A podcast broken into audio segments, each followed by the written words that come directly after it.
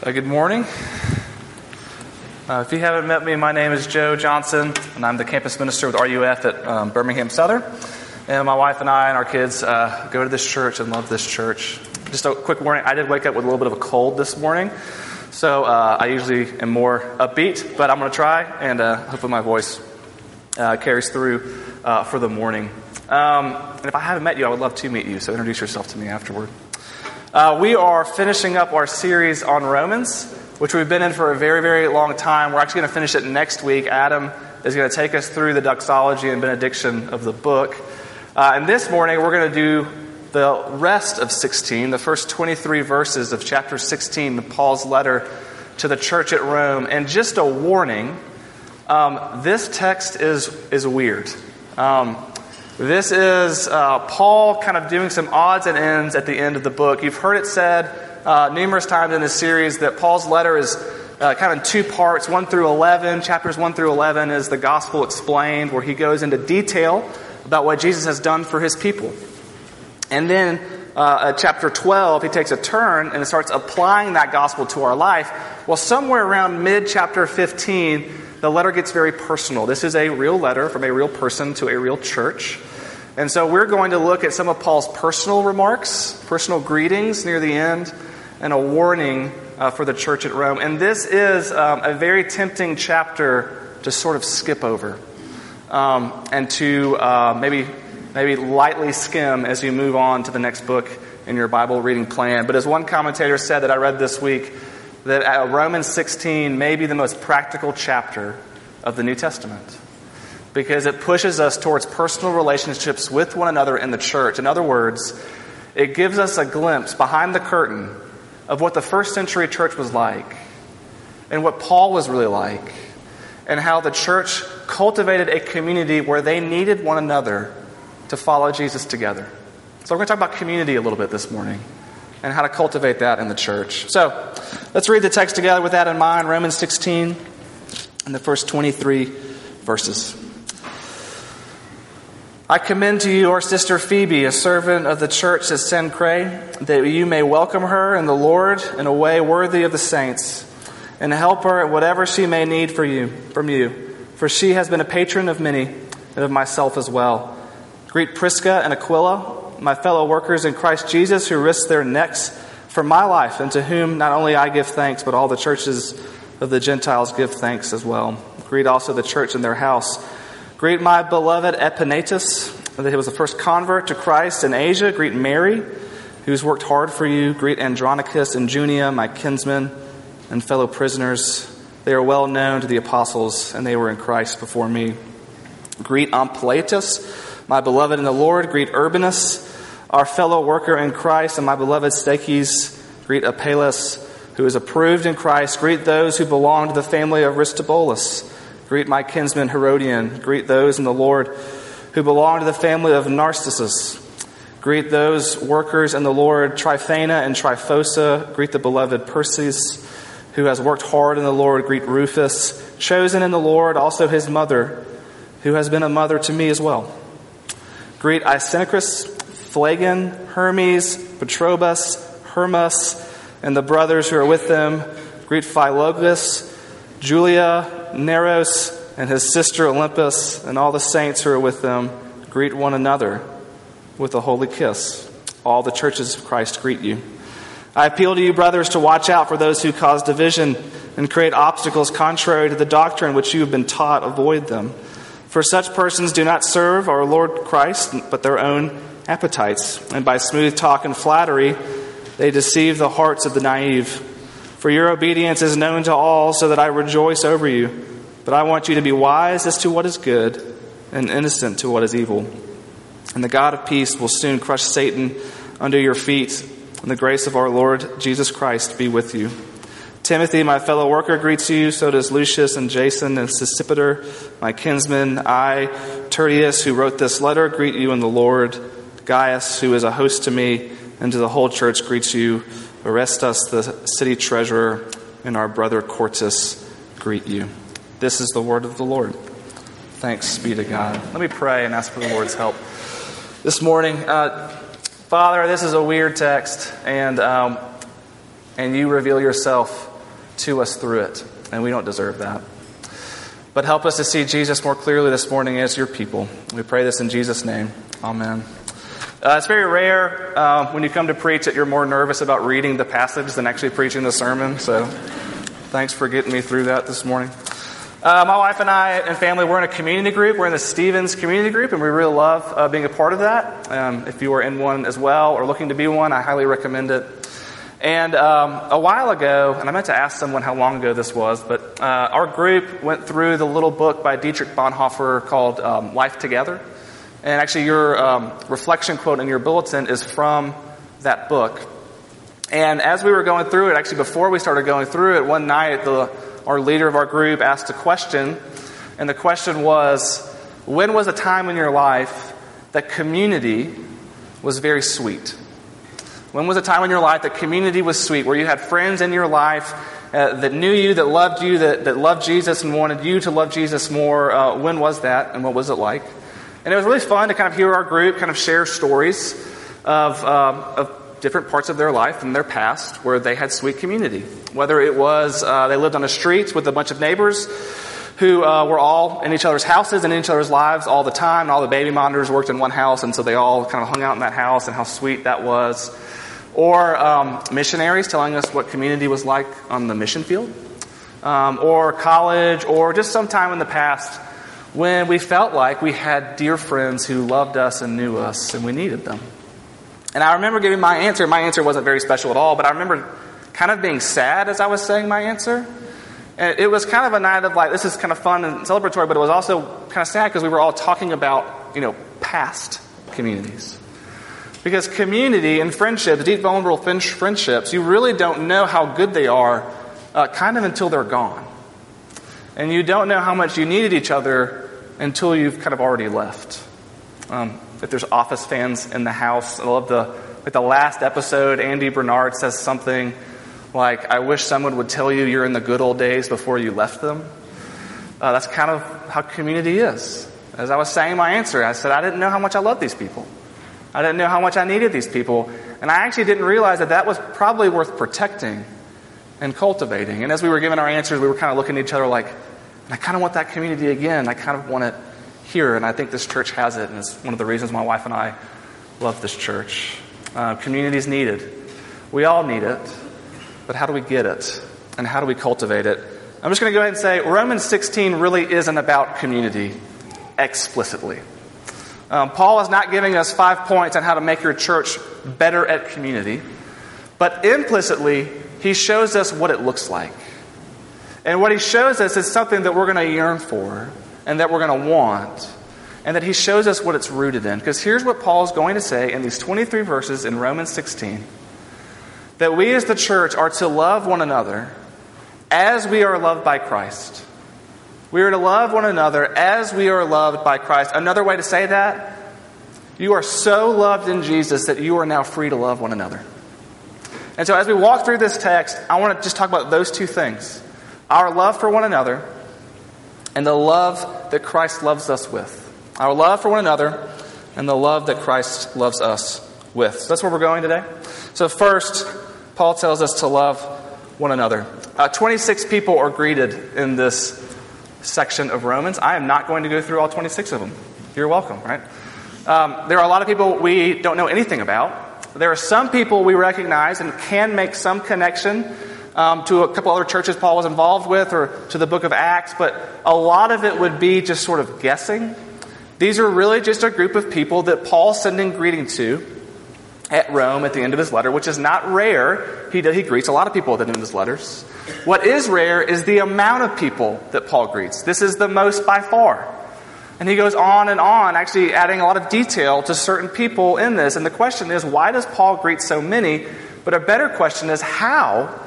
Because he's never been to this church. Uh, it would make sense for him to greet this many people in Ephesus. He's been there. Or Corinth. He knows it well. But Rome, he has not. And yet he greets them, most people in this church. He does go to Rome later by way of prison, but he has not visited this church before. Well, the names that we do recognize in this letter, and that we recognize them from other parts of Paul's life, he's met them on other missionary journeys. He's met them in Ephesus or in Corinth. They've served together at different places, at different churches, with different uh, apostles. And so, what he's greeting is a church that he actually does know, maybe not geographically, but he knows them very intimately because he's served with them. And as he greets them, it kind of sounds like a cold greeting. Like, even I was trying to like read it okay, but it does sound just kind of boring, right? Like, greet this person, greet that person, greet this person. But Paul actually does. This is very intimate and affectionate. Uh, four times he says that you're in Christ with me. Five times in the Lord. He calls them beloved. He calls them co sufferers and co laborers. He calls them brothers and sisters, and even one of them he calls his spiritual mother. I mean, this is Paul, right? And what's sort of amazing about him doing this is, at least in my mind, Paul is sort of the, the theology guy, the seminary professor guy, the guy who likes to read systematic theologies and talk about predestination and substitutionary atonement. He's, he's sort of the guy, I heard Steve Brown, the pastor, say once that when he gets to heaven, he'll hear Paul preach, but he wants to go fishing with Peter. Right? Like he's not the most relatable guy. He doesn't seem very like warm and fuzzy. And yet at the end of this letter, at the end of this masterpiece of a letter, Romans, he spends 23 verses basically saying to the church, I love you. I love you, Rufus. I love you, Mary. I long to see y'all again. And he doesn't do it in a sort of patronizing way where he's sort of Apostle Paul and they're sort of lesser people. But if you hear the way he talks about it, like they're with him and they've saved his life. They've ministered to him. He, in other words, needs them. And I kind of hope you hear that this morning. If you don't hear anything else, maybe this is like the most important thing that we can all need. If Paul wasn't a Lone Ranger Christian, you can't be either. And if Paul needed these people in his life, these imperfect people, this church full of sinners, if he needed them, then you need your church and community in your life. Paul is showing us that he's not a lone ranger and that he deeply needs these people. And this affection kind of culminates in a verse that makes every introverted Presbyterian nervous, which is verse 16 to greet one another with a holy kiss.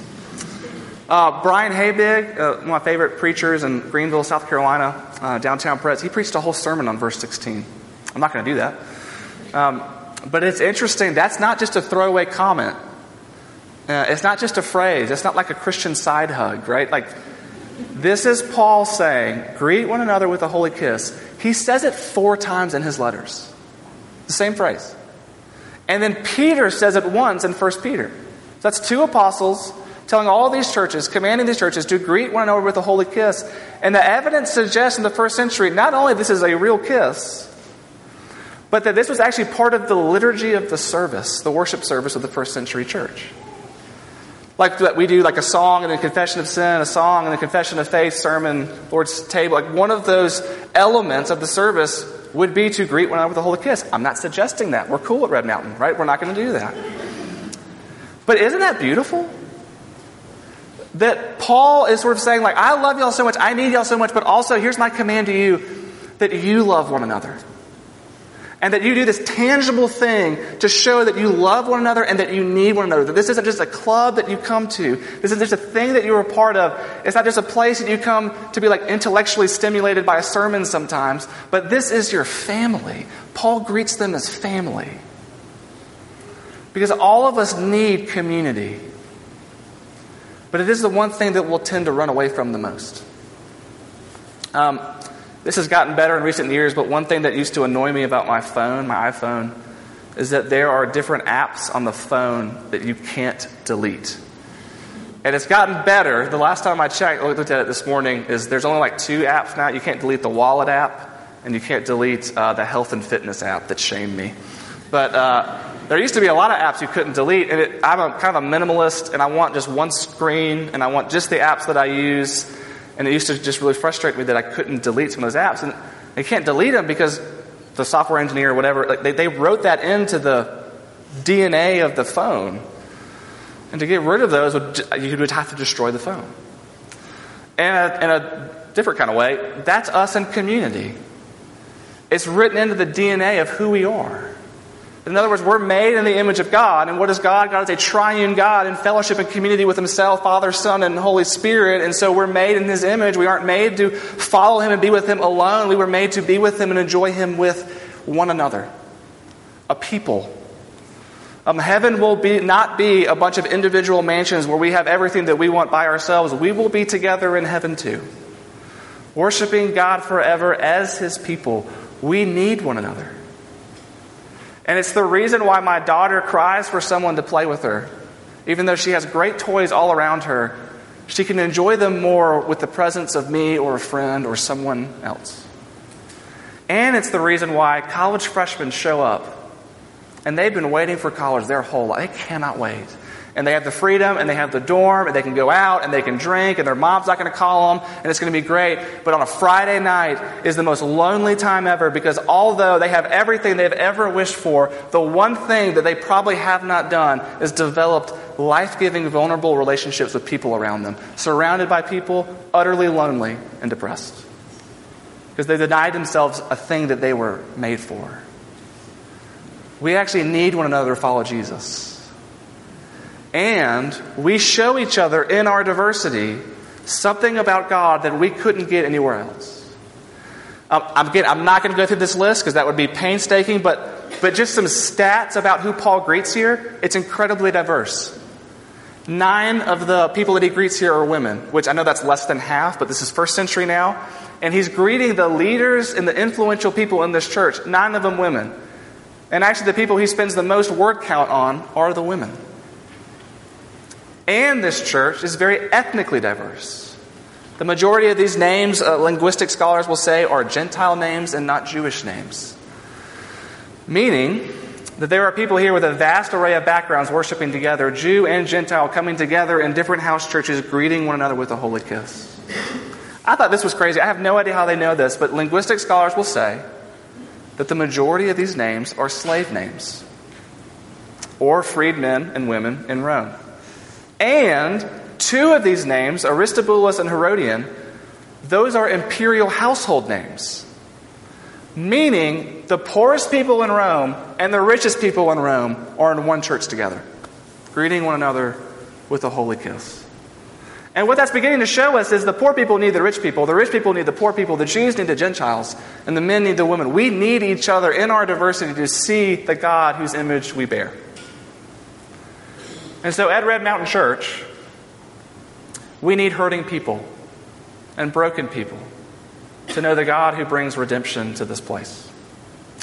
Uh, we need single people to show us Jesus and his love for others. Uh, we need married people to show us the true bridegroom and the true Jesus who loves this church. We need children, and we got children here, but we need them. We need them to run around the sanctuary. We need them to wiggle in their seats. We need them to disobey during godly play. We need them here to show us what Jesus really meant by the kingdom of God is for these. Uh, we need the sick to show us the great physician. We need those with special needs to show us the joy of the Lord and the sufficiency of his strength. We need the dying at Red Mountain Church to show us the hope of the resurrection in Christ. We need each other. And so here's our question before I move on to my second point How can you lean into this community more? And I'm not, I've only been here for like a year and a half. I'm not calling out this church. I actually think this church does this really well. It's why my wife and I love being here. But I wonder for you individually, how can you think about buying into this community more? Maybe that means joining a community group. Maybe that means reaching out to someone and having them over for dinner. Maybe it means having someone to breakfast every week for a couple weeks, just asking them how they are. Because you know no one's doing that to them. And you also know no one's doing that to you. How do we buy into this family? Leaning in, bearing one another's burdens. But then also, I also want to reverse the question in a sense how can we invite other people into this community? And again, I'm looking back at this list, but, but when you look at this list, none of these people are pastors. There might be some deacons and some elders in here, but, but they, these are lay leaders of the church. Paul's not greeting a bunch of other apostles or a bunch of other preachers. He's greeting the normal church members. And yet, he's talking about their ministry like they're all stars. equating his ministry with them, co laborers and co sufferers. That, in other words, the, the ministry of the church is done by the people of the church. And so, how can we invite others into this community, making room for those that are very different from us, being uncomfortable by them, and leaning in and inviting it into the community, the life giving community that they need in the church? We need one another. Uh, I need you. And crazily enough, you need me. How can we buy in more? All right, so Paul tells us to love one another. But then, second, he roots it all in the love that Christ loves us with.